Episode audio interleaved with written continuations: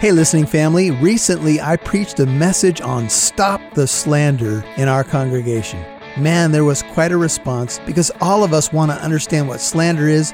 We don't want to do it because we've all been slandered before and we know how much it hurts. Well, in the message that morning, we used a graphic with a stop sign with the word slander and a line going through it. Stop the slander. What is slander? Are we doing it? Has it happened to us? How can we overcome it? How can we measure our motives when we're speaking about somebody and ask the questions that we need to ask about whether it's fruitful and whether it's glorifying to God? We'll find out more about that today on Walk in Truth. Welcome to Walk in Truth with Michael Lance. Walk in Truth is a ministry of Living Truth Christian Fellowship. It's our goal to build up believers and to reach out with God's truth to all people. And now, here's Pastor Michael. Let's turn to Romans chapter 1.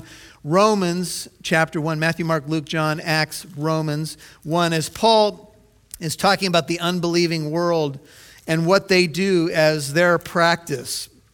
Romans 1, look at verse 29.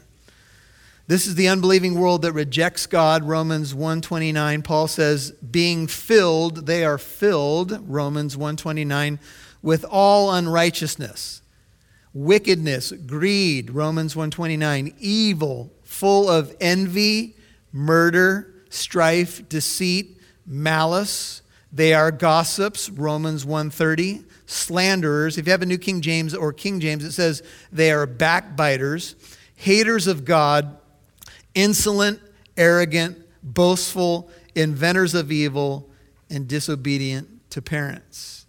And so this is an ugly list, and this is kind of what is known in the unbelieving world a spectator sport of jumping on the, the news story of someone's ugly mess that they've created, or something's happened, or someone did this or did that wrong. And the news stories will run for days, and people will debate it and they'll talk about it, and they don't mind filleting somebody on the air. If you turn to the book of Galatians, let me read something from Jim Cymbala turn to Galatians chapter 5, just a few pages over to the right. Jim Cymbala says, About 20 years ago, writing in Fresh Wind, Fresh Fire, I said something impromptu to new members standing in a row across the front of the church. As we received them, the Holy Spirit prompted me to add, And now I charge you that if you ever hear another member speak an unkind word of criticism or slander against anyone, myself, an usher, a choir member, or anyone else, that you stop that person in mid sentence and say, Excuse me, who hurt you? Who ignored you? Who slighted you? Was it Pastor Cymbala? Let's go to his office right now. He'll apologize to you, and then we'll pray together so God can restore peace to this body. But we won't let you talk critically about people who aren't present to defend themselves. I'm serious about this, I'm quoting. I want you to help resolve this kind of thing immediately. And know this if you are ever the one doing the loose talking, we will confront you. To this day, says Cymbala, every time we receive new members, I say much the same thing. That's because I know what most easily destroys churches. It's not crack cocaine, government oppression, or even lack of funds. Rather, it's gossip and slander that grieves the Holy Spirit. As I come to this message and come before you this morning, I would say to you that we all probably are guilty in one way or another of running somebody down. Maybe we've caught ourselves as we've joined in a discussion about somebody else, or maybe we were leading the discussion. And then we later realized, you know, all I was doing, my motive for repeating that information or saying what I said about that person was my motive was impure, wrong, and it was sin and nothing less than sin. We already have an enemy who goes about seeking someone to devour. And by, one of, by the way, one of the names of the devil is a slanderer. If you look up the word devil, diabolos in Greek, it literally means a traducer or a slanderer. Now, in the context of the book of James, we have just read that we're supposed to submit to God and Resist the devil and he will what? Flee from us. One of the ways that we resist the devil is resisting letting him have our mouth in slandering other people because he, get this people, is the slanderer. So he inspires much of this stuff. He uses many people as a tool toward his end to run others down, to make them feel low, to chop them down, and in the end, in many cases, to ruin people's reputations. In Galatians 5:14, Paul wrote to the Galatian church and said, "For the whole law, Galatians 5:14 is fulfilled in one word, in the statement, you shall love your neighbor as yourself. But if you bite and devour one another, Galatians 5:15, take care lest you be consumed by one another. But I say, here's the solution people of God. Walk by the Spirit, direct context. This is how you keep from biting and devouring one another, and you will not carry out the desire of the flesh. I bet a lot of you know that verse by heart, Galatians 5:16, but did you know that it comes right after a warning that if you bite and devour one another with your mouth, you're going to destroy one another. Solution walk by the Spirit. Let the Holy Spirit control you, and you will not carry out, you will not speak out the desires of your flesh. And many times, sadly, the desire of my flesh is to make somebody else look bad so I can look good. It's slander. In the book of uh, Ephesians, just a little bit more to your right, you got uh, Galatians and Ephesians. Go to chapter 4 for a second. Ephesians 4. One writer called harsh criticism, slander, and gossip the devil's feast. Look at Ephesians 4, verse 30. Ephesians 4:30 says, earlier he said, "Don't give the devil an opportunity." That's in uh, Ephesians 4:27. And then he says in verse 30 of Ephesians 4, "Don't grieve the Holy Spirit of God by whom you were sealed for the day of redemption. Let all Ephesians 4:31 bitterness and wrath, which could be rage, anger, clamor, and slander, here the Greek word blasphemia, injurious speech, vilifying others, be put away from you, along with all malice, which is a general term for evil, and be kind to one another tenderhearted, forgiving each other just as God in Christ also has forgiven you. If you, O Lord, kept a record of the sins of my mouth, O Lord, who could stand? I couldn't stand in your presence. I'm so grateful that the sins of my tongue, my mouth, have been nailed to the cross. I'm so grateful that Jesus Christ died for all the sins and even the slander that went his way. Father, forgive them, they don't know what they're doing. What were they doing? Oh, you, you said you're the Son of God. Come down from the cross. You, who said you would destroy the temple in three days and raise it up again. You, you say you're the Son of God. You. You see all the slander as he hung on the cross? I mean, I, I heard somebody the other night said if, if Peter was one of my close friends and denied that he even knew me three times, and then had gone fishing, would you pursue Peter if he was one of your close friends? Would you be quick to forgive him on a seashore and charge him with the work of the ministry? But see, this is our Lord. He is so gracious and so good. We're not called to be on search, spiritual search and destroy missions. We are not called to knock people off pedestals. R. Kent Hughes, most people are painfully aware of their own faults and would like to overcome them. Sometimes this talking down of other is, others is simply because we don't have much to talk about. So they fuel the fires of our conversation. We fuel the fires of our conversation with the flesh of others, close quote. We're bored. We don't know what to talk about. Hey, how about so and so? Hey, I can bring up so and so's faults. And this is what was happening in the church. Psalm 101, verse 5, if you note, it says, Whoever secretly slanders his neighbor, him I will destroy. No one who has a haughty look and an arrogant heart will I endure. Barclay translates this as stop talking harshly about each other.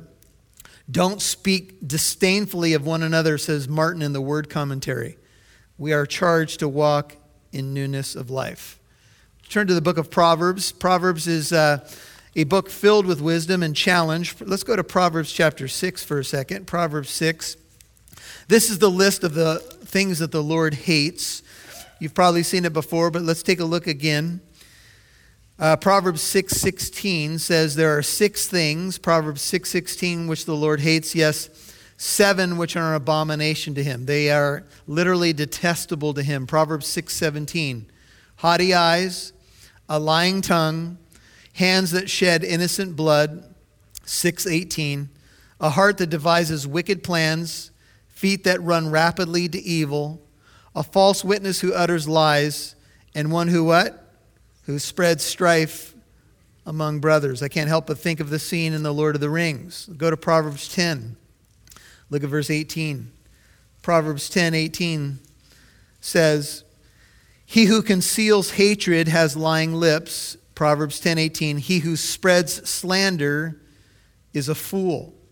When there are many words, transgression is unavoidable, but he who restrains his lips is wise. The tongue of, a right, of the righteous is as choice silver. The heart of the wicked is worth little. The lips of the righteous feed many, but fools die for lack of understanding. Isaiah 32 7 says, As for a scoundrel, his weapons are evil. He devises wicked schemes to destroy the afflicted with slander, even though the needy one speaks what is right. The fool here in Isaiah 32 7, the scoundrel, he wants to destroy with slander, and that he does. The scriptures chronicle the devastating effects of slander. Let me just read this little paragraph to you and we'll go back to James. Proverbs 16:28 and 17:9 say it destroys friendships does slander. Proverbs 18:8 and 26:22 says slander causes deep wounds, while Proverbs 11:9 and Isaiah 32:7 warn that slander can ultimately destroy people slander stirs up contention. Hey, listening family, this is Pastor Michael. I want to tell you a little bit about a college that we have going. It's called the Truth Academy. It meets at Living Truth Christian Fellowship in the city of Corona, and it's an apologetic school with also an emphasis on theology. Do you want to grow in your faith? Do you want to be more equipped to share your faith in the public square? Well, this school will help you. And here's Joe Kelly, the director of the Truth Academy, to tell you more. Thank you, Pastor Michael. Boy, has there ever been a time where the need has been greater for God's people to know what they believe and why they believe it? Well, the Truth Academy is here to help the believer contend for the faith that was once for all delivered to the saints. So I would encourage our listeners, Pastor Michael, to go online to thetruthacademy.com. Take a look, see what we have to offer. Our classes are available either in person if you live in Southern California, or if you want to take a class online, that's available too. You can learn from the comfort of your own home. Once again, that's thetruthacademy.com. We look forward to having you as a student in the near future. Thanks, Joe. That's exciting news. Thetruthacademy.com to give reasons for faith, reasons for hope in our culture. Man, it's so desperately needed. Check it out today. Thetruthacademy.com. Slander causes deep wounds, while Proverbs 11:9 and Isaiah 32:7 warn that slander can ultimately destroy people. Slander stirs up contention, Proverbs 26:20, spreads strife, Proverbs 6:19, and those who do it become fools. Would you turn back to the book of James? Noah Webster, in his 1828 edition of, of the dictionary, defines slander as a false tale or report maliciously uttered intending to injure the reputation of another by lessening him in the esteem of his fellow citizens, by exposing him to impeachment and punishment, or by impairing his means of living. This is from a uh, commentary by John MacArthur. He says, The havoc a slanderous tongue can cause is graphically illustrated by the following story. They were a happy little family living in a small town in North Dakota even though the young mother had not been entirely well since the birth of her second baby. Each evening, the neighbors were aware of the warmth in their hearts when they would see the husband and father being met at the gate by his wife and two small children. There was laughter in the evening, too. And when the weather was nice, father and children would romp together on the back lawn while mother looked on with happy smiles. Then one day, a village gossip started a story saying that the father was being unfaithful to his wife a story entirely without foundation. But it eventually came to the ears of the young wife, and it was more than she could bear. Reason left its throne, and that night, when her husband came home, There was no one to meet him at the gate. No laughter in the house, no fragrant aroma coming from the kitchen, only coldness and something that chilled his heart with fear. Down in the basement, he found the three of them hanging from a beam. Sick and in despair, the young mother had taken the lives of her two children and then her own. In the days that followed, the truth of what happened came out a gossip's tongue, an untrue story, and a terrible tragedy. This is why the Bible says that there's life and death in the power of the tongue. This is why we know that the words that we speak so easily and flippantly can have devastating results. Jesus said we're supposed to love each other with a royal law. Uh, James calls it the royal law. Jesus said it's the great commandment. And here's the question I'm going to ask it of myself and by extension, ask it of you. Do I spend more time running down others or lifting them up? I just want you to think on that for a second. Do I spend more time running other people down or lifting them up? Now, all of you have heard the idea of edification. We're supposed to edify others, that's to build them up. Have you noticed that edifiers are rare while running downers are pretty common? When you find an edifying person, a person who's regularly building others up and not willing to participate in running others down, it seems to be rare. Because as I mentioned, there's something in us that seems to glob on to that kind of stuff. Jesus put it this way from within, out of the heart of men, proceed the evil thoughts, fornications, thefts, murders, adulteries, deeds of coveting, wickedness as well as deceit, sensuality, envy, listen, slander, pride, and foolishness. All these evil things proceed from within and defile the man. That's Mark 7 21 and 23. Jesus put his finger on the problem as he always does. The problem is my heart. My heart is deceitfully wicked above all things. Who can understand it?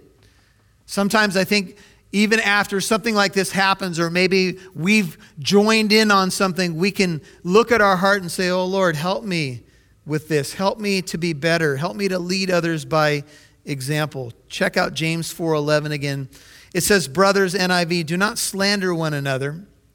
Anyone who speaks against his brother or judges him speaks against the law and judges it. When you judge the law, you are not keeping it, but sitting in judgment on it."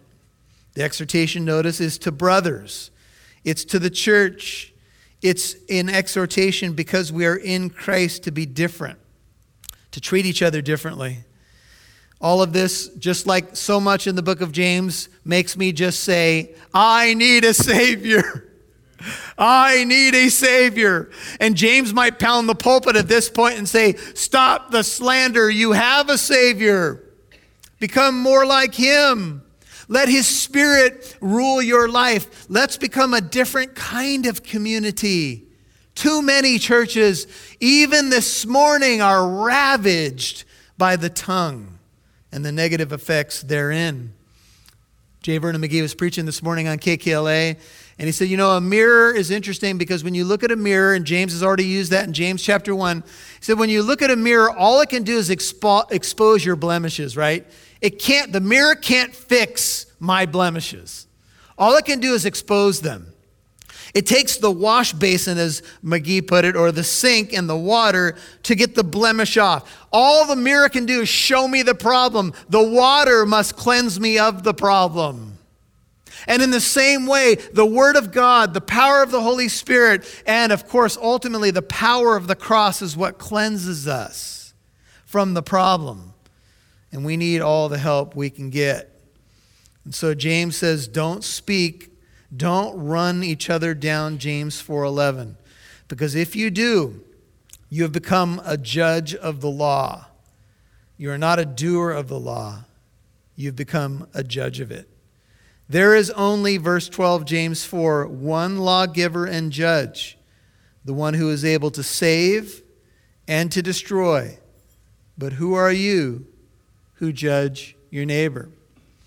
Turn over to Psalm 50. Psalm 50. We're going to be bouncing around this morning in our Bibles, but it's going to be good. Psalm 50.